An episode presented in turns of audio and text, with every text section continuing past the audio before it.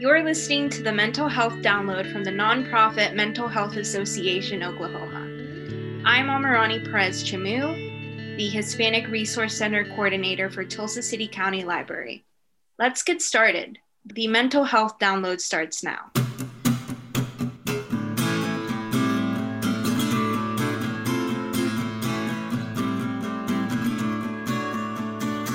Welcome, everyone, to the Mental Health Download. My name is Whitney Sapola, Mental Health Association Oklahoma's advocacy specialist. Today, we will be chatting with Amarani Perez Chamu regarding Latinx and Hispanic advocacy, especially through the lens of mental health. Amarani, thanks so much for joining us today. Could you tell us a little bit about the kind of advocacy work you're involved in that really centers or intersects with your Latinx identity?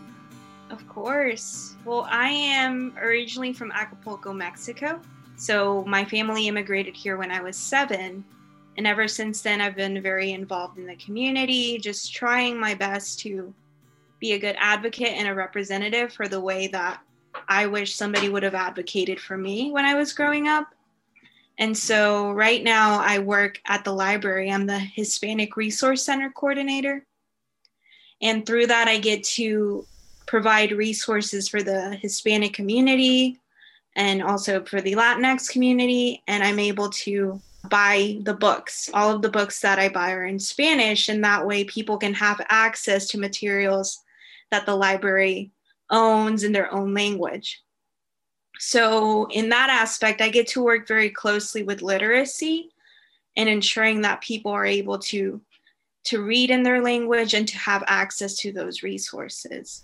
And then I'm also the executive director for Dream Alliance or Dream Action Oklahoma. We recently went through a name change. We used to be called Dream Alliance, but now we're Dream Action. We're we're working very closely with Dream Action Oklahoma in Oklahoma City. And they are actually sponsored by United We Dream, which is a national organization for immigrant rights. And through that, we work closely with DACA recipients, anything that has to do with like DACA applications recently with the new administration change. You know, they've started a lot of executive orders that will hopefully give a pathway to citizenship for a lot of young people and folks that just are living here undocumented. And, you know, that could completely change their lives. And so that's what I mainly do. And that's sort of how it intersects. I'm working very closely with, with the Latinx community here in Tulsa. That's fantastic. Would you mind educating me a little bit more about what it means to be documented or what the significance DACA holds for someone who wasn't born um, in the United States? Yes. So there is an executive order that was signed by President Barack Obama, and it gave a pathway for dreamers, or as so uh, they're called, to be able to have a work permit and deferred action from deportation for two years. And so, with that, people who in previously couldn't do things like go to college or have a job, now they're now able to have all of that. And so that's sort of how that being documented goes into play. Gotcha. And so these people who are documented, for the most part, these are children who were brought to the United States. Is that a big component of the DACA? Yeah, yeah, yeah, it is.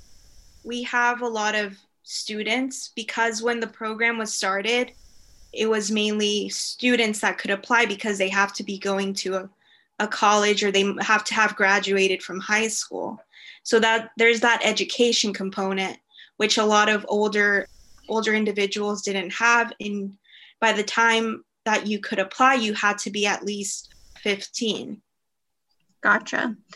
So, what unique barriers or roadblocks do you see Latinx and Hispanic people coming up against when they try to advocate? I would say that it's because a lot of our community is undocumented, we have a lot of people that are living in fear and they're scared that if they start advocating for themselves or for their community that they're going to face deportation or like there's this big fear of authority, legal authority, because we don't have any or i say we because my parents are also undocumented.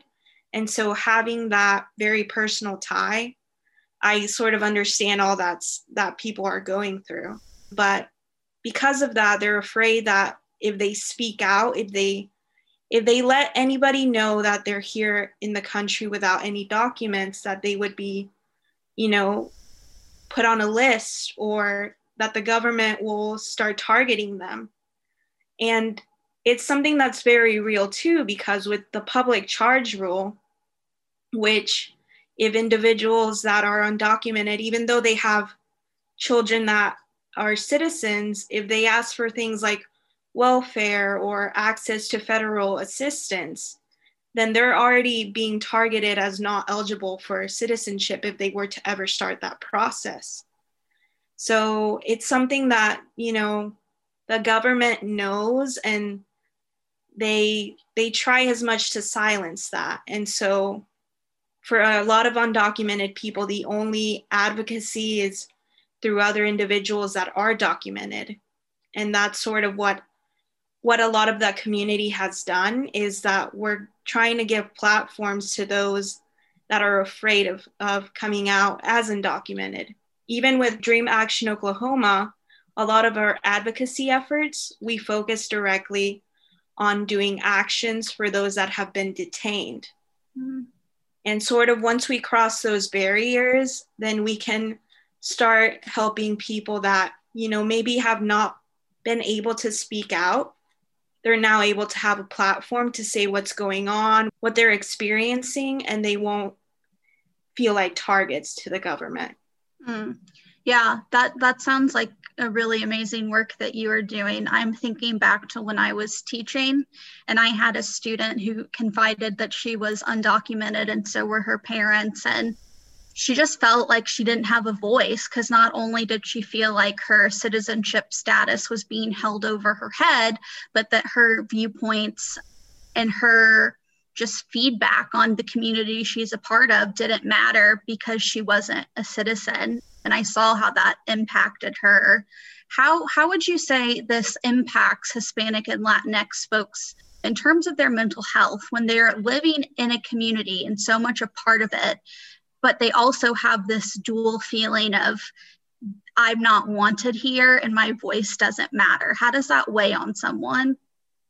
I've got a great answer for you because I experienced that completely the the example you just gave about being a teacher when i was growing up and i didn't get daca status until i was about 17 and so there was a, a long portion of my life where i was undocumented and didn't have any protections and one of the things that i really was passionate about was education but because i knew that i was undocumented i i was going to either have to find a lot of private scholarships. It, the road just didn't seem very easy, but I knew I wanted to go to college.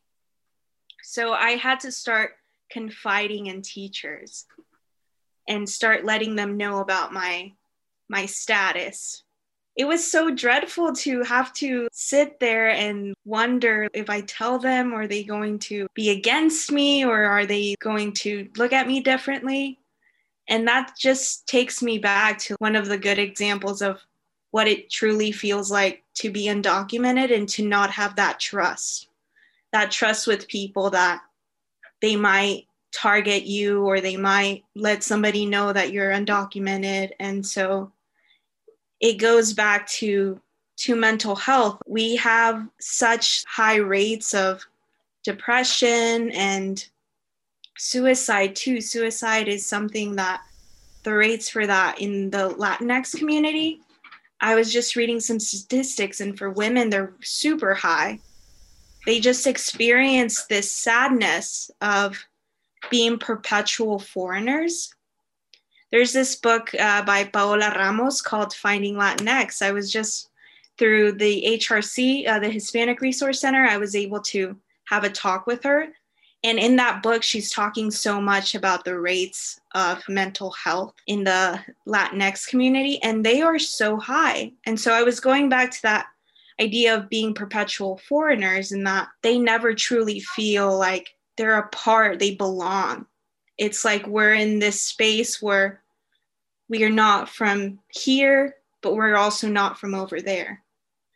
And that just affects a lot of our way of living, the way that we see ourselves. And it's just a part of not not being represented. And that also goes back to advocacy and that we're not yet able to express our needs.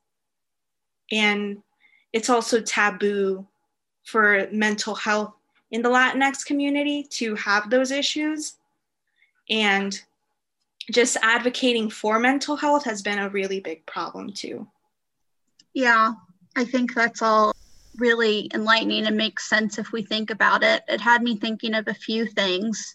One, when you're trying to figure out who you can tell about your status, it almost drew some parallels for me for having to come out of the closet. And I guess in its own form, it's very much like that with sexual orientation or gender identity because it's something you've been taught to hide and feel ashamed of, and you have to gauge can I tell this person, will it be okay?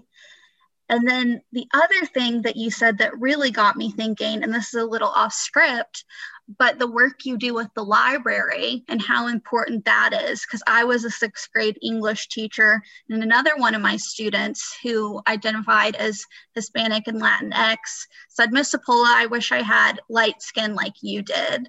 And that broke my heart. And I know a big part of that was because a lot of the books she was surrounded by, the characters didn't look like her, and they were always, I mean, a lot of kids throughout this the state are told to read in English, and that feels like, you know, a knock against their potential native language and makes that feel less than too. So I would love to hear how you could see how literacy can also act as advocacy because I love the work that you're doing at the library too.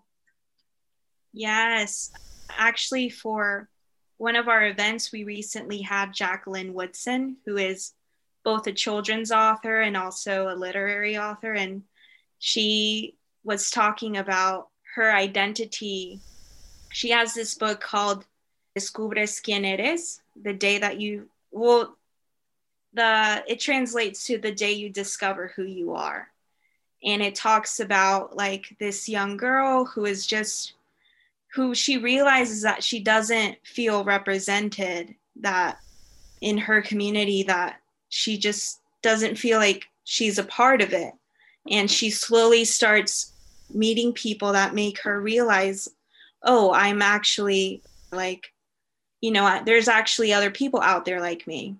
And so you know in my work i get to work with with a lot of our community and they're able to tell me like hey, you know what? It would be great if we could have these types of books in the library. And I myself have been discovering like what type of books the community needs because it's it's really hard for me to do that selection process.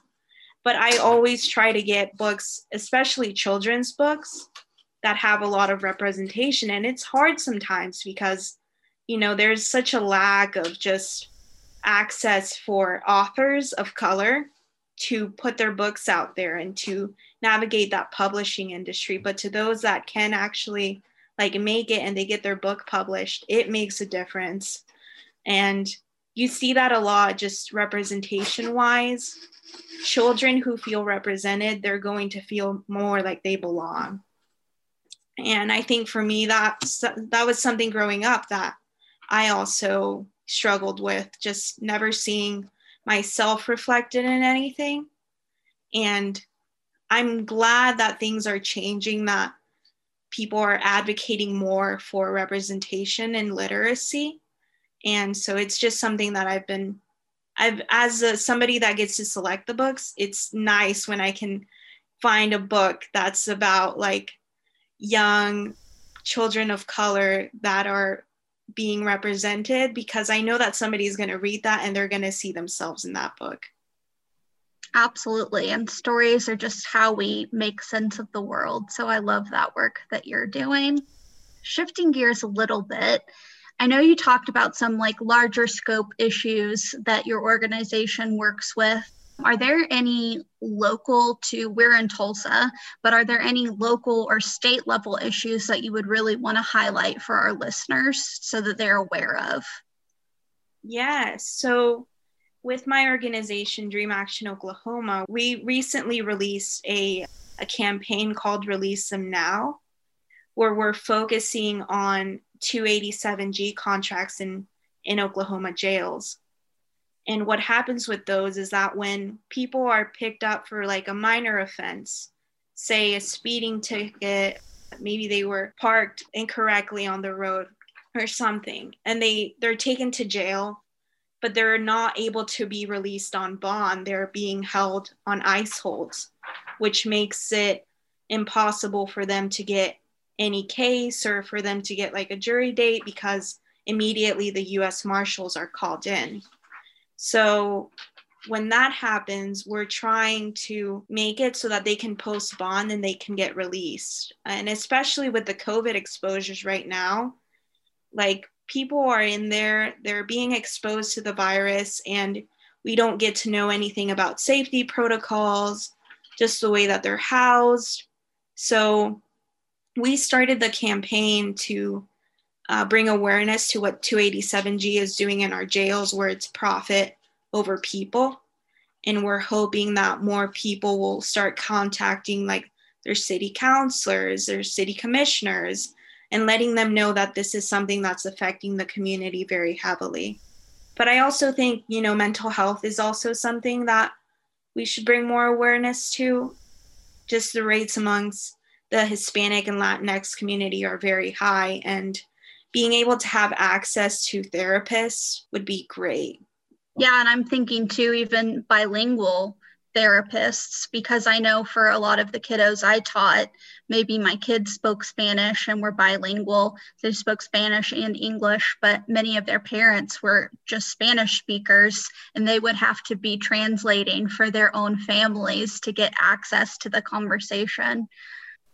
Right. And I, I had to go through that too. It's it's a process of not having like access to to to interpreters, to translators, and then the children are sort of put at a strain of having to constantly interpret and they themselves like the term parentification comes to mind where it's actually like children that are that have to be that third parent because you know they're calling the billing companies they're calling the school they're dealing with the landlords they're being faced with situations as adults when they're young and so mm. that puts a strain on them even when they're older so yeah i've i have never heard that term parentification but i i think that's so true i really like that you bring that up because that's an additional um, weight that these a lot of kids are carrying in our state. They're having to do very adult things and also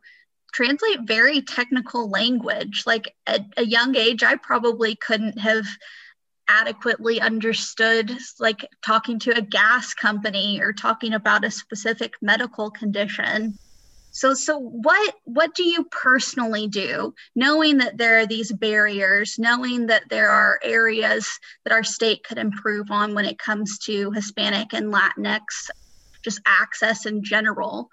What do you do to take care of yourself and prevent burnout to make sure that you and your well-being are the priority when there's so much to be done? That is a great question because I am burning myself out a lot. And I have had to ask myself, like, what do I do? How do I make sure that I'm taking care of myself? And it's still a process for me. I'm definitely not at a hundred percent on on doing that. There are many times when I find myself struggling with, you know, how many assignments I'm taking on, just how much I'm doing. And I know for sure that it's hard for a lot of our Latinx folks in the community to do it because they often don't have the privilege of having things like breaks or being able to take a few days off from work. I feel like I'm very privileged in that I'm through the work that I do, I'm able to to have access to to all of these ways and self-care methods that a lot of people in my community don't. And so what what I think for me has been the best in preventing burnout is having somebody there as support, like friends. I have had to rely on a lot of friends. I have to rely on my wife too sometimes to let me know or just take me out of that space to go out and go for a hike or do something that's going to feed back into me and into like my connection with with the world around me so i i think the outdoors for me has been the best recipe for like a bad day going on a walk has completely changed me and especially with the pandemic it's the only place where we feel that sense of normalcy mm-hmm. and yes we still have to take a mask and everything but it's nice to breathe in that fresh air and to remember that we're still connected to the world, even though right now we feel very disconnected. Yes. Well, I think that you touch on the disconnected point. It's very poignant right now because of COVID.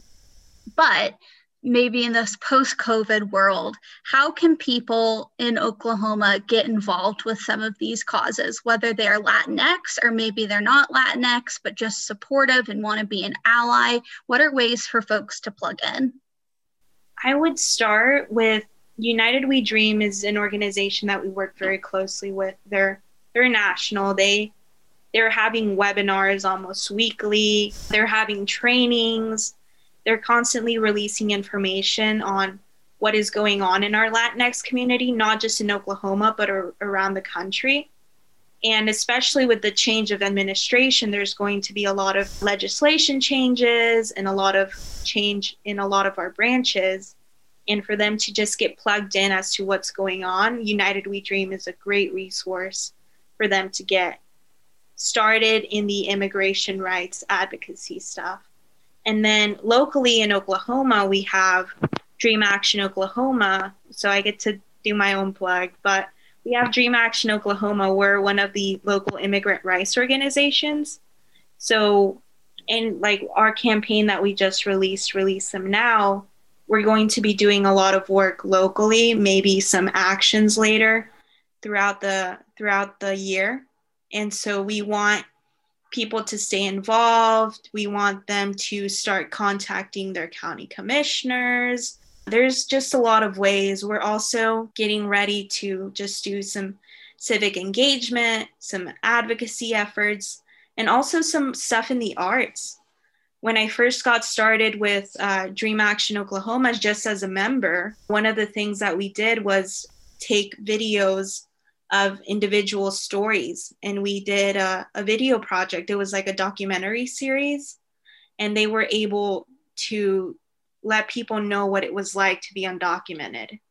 So we're hoping to bring those types of projects back.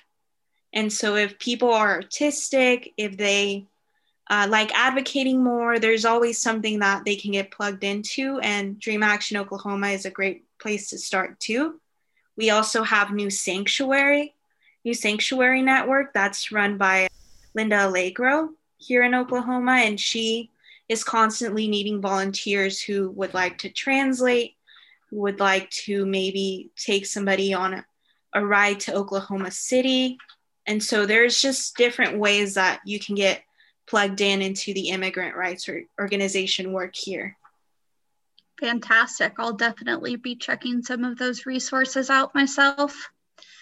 Well, this is um, second to last question. We like to ask our guests if you had a magic wand and could wave it to instantly improve outcomes and just overall well being, mental health, what would you do? That is a tough question. But I think I would I would change the perspective on mental health. I would I would change how a lot of our community has been socialized to feel like mental health is something that they shouldn't be proud of. You know, we all have our struggles, but when it comes to community, it's a lot of it is very hush hush. You know, we're afraid that if we go to the doctor, then we're going to get put on pills, and they see that as a bad thing. But when I was growing up, I always got this this analogy of some people need glasses to see, and that's exactly the way it is with mental health. In order to function, in order to see things, and to have that same level of tools and help that everybody else has, you might need some extra assistance. And that's something that's okay. It's not something that needs to be taboo or kept secret. So I think I would definitely make it so that there's a better a better understanding of mental health and a more positive perspective on it. I love that. Well, Amirani, I want to thank you so much for giving us your time and expertise today. I'm going to let you close out and just share any thoughts or calls to action you want to leave our audience with, or if we missed a topic that is very important to you, feel free to include that in here as well. But I'll leave it to you to close us out. I think starting with mental health you know, one of the, I was recently on a call and we were talking about mental health in the Latinx community. And one of the things that they discussed was that there's this culture of suffering in our community where individuals would rather suffer than reach out for help because we come from a culture of sacrifice where you know we have a lot of undocumented folks that have risked their lives trying to get here to the United States or to other countries. And they have been socialized that, you know, they have to sacrifice, they have to suffer. It's just something that we do. And it's that's not always the case. We do have access to resources and are able to go to therapy or, you know, go to the doctor and not everybody has that privilege, but if you have it, it's important to to do it and to to make sure that you're taking care of yourself so that you can help others in in return. And I have to remind that to myself a lot. Putting yourself first and putting your health first.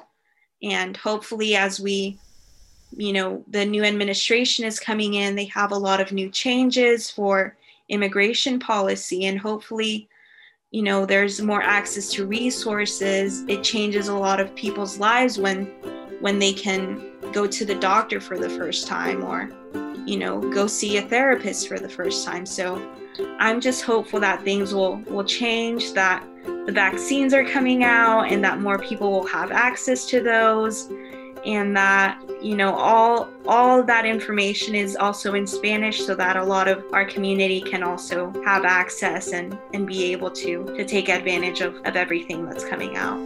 But yes thank you so much for inviting me to come on the podcast and for giving a good highlight on latinx issues and what's going on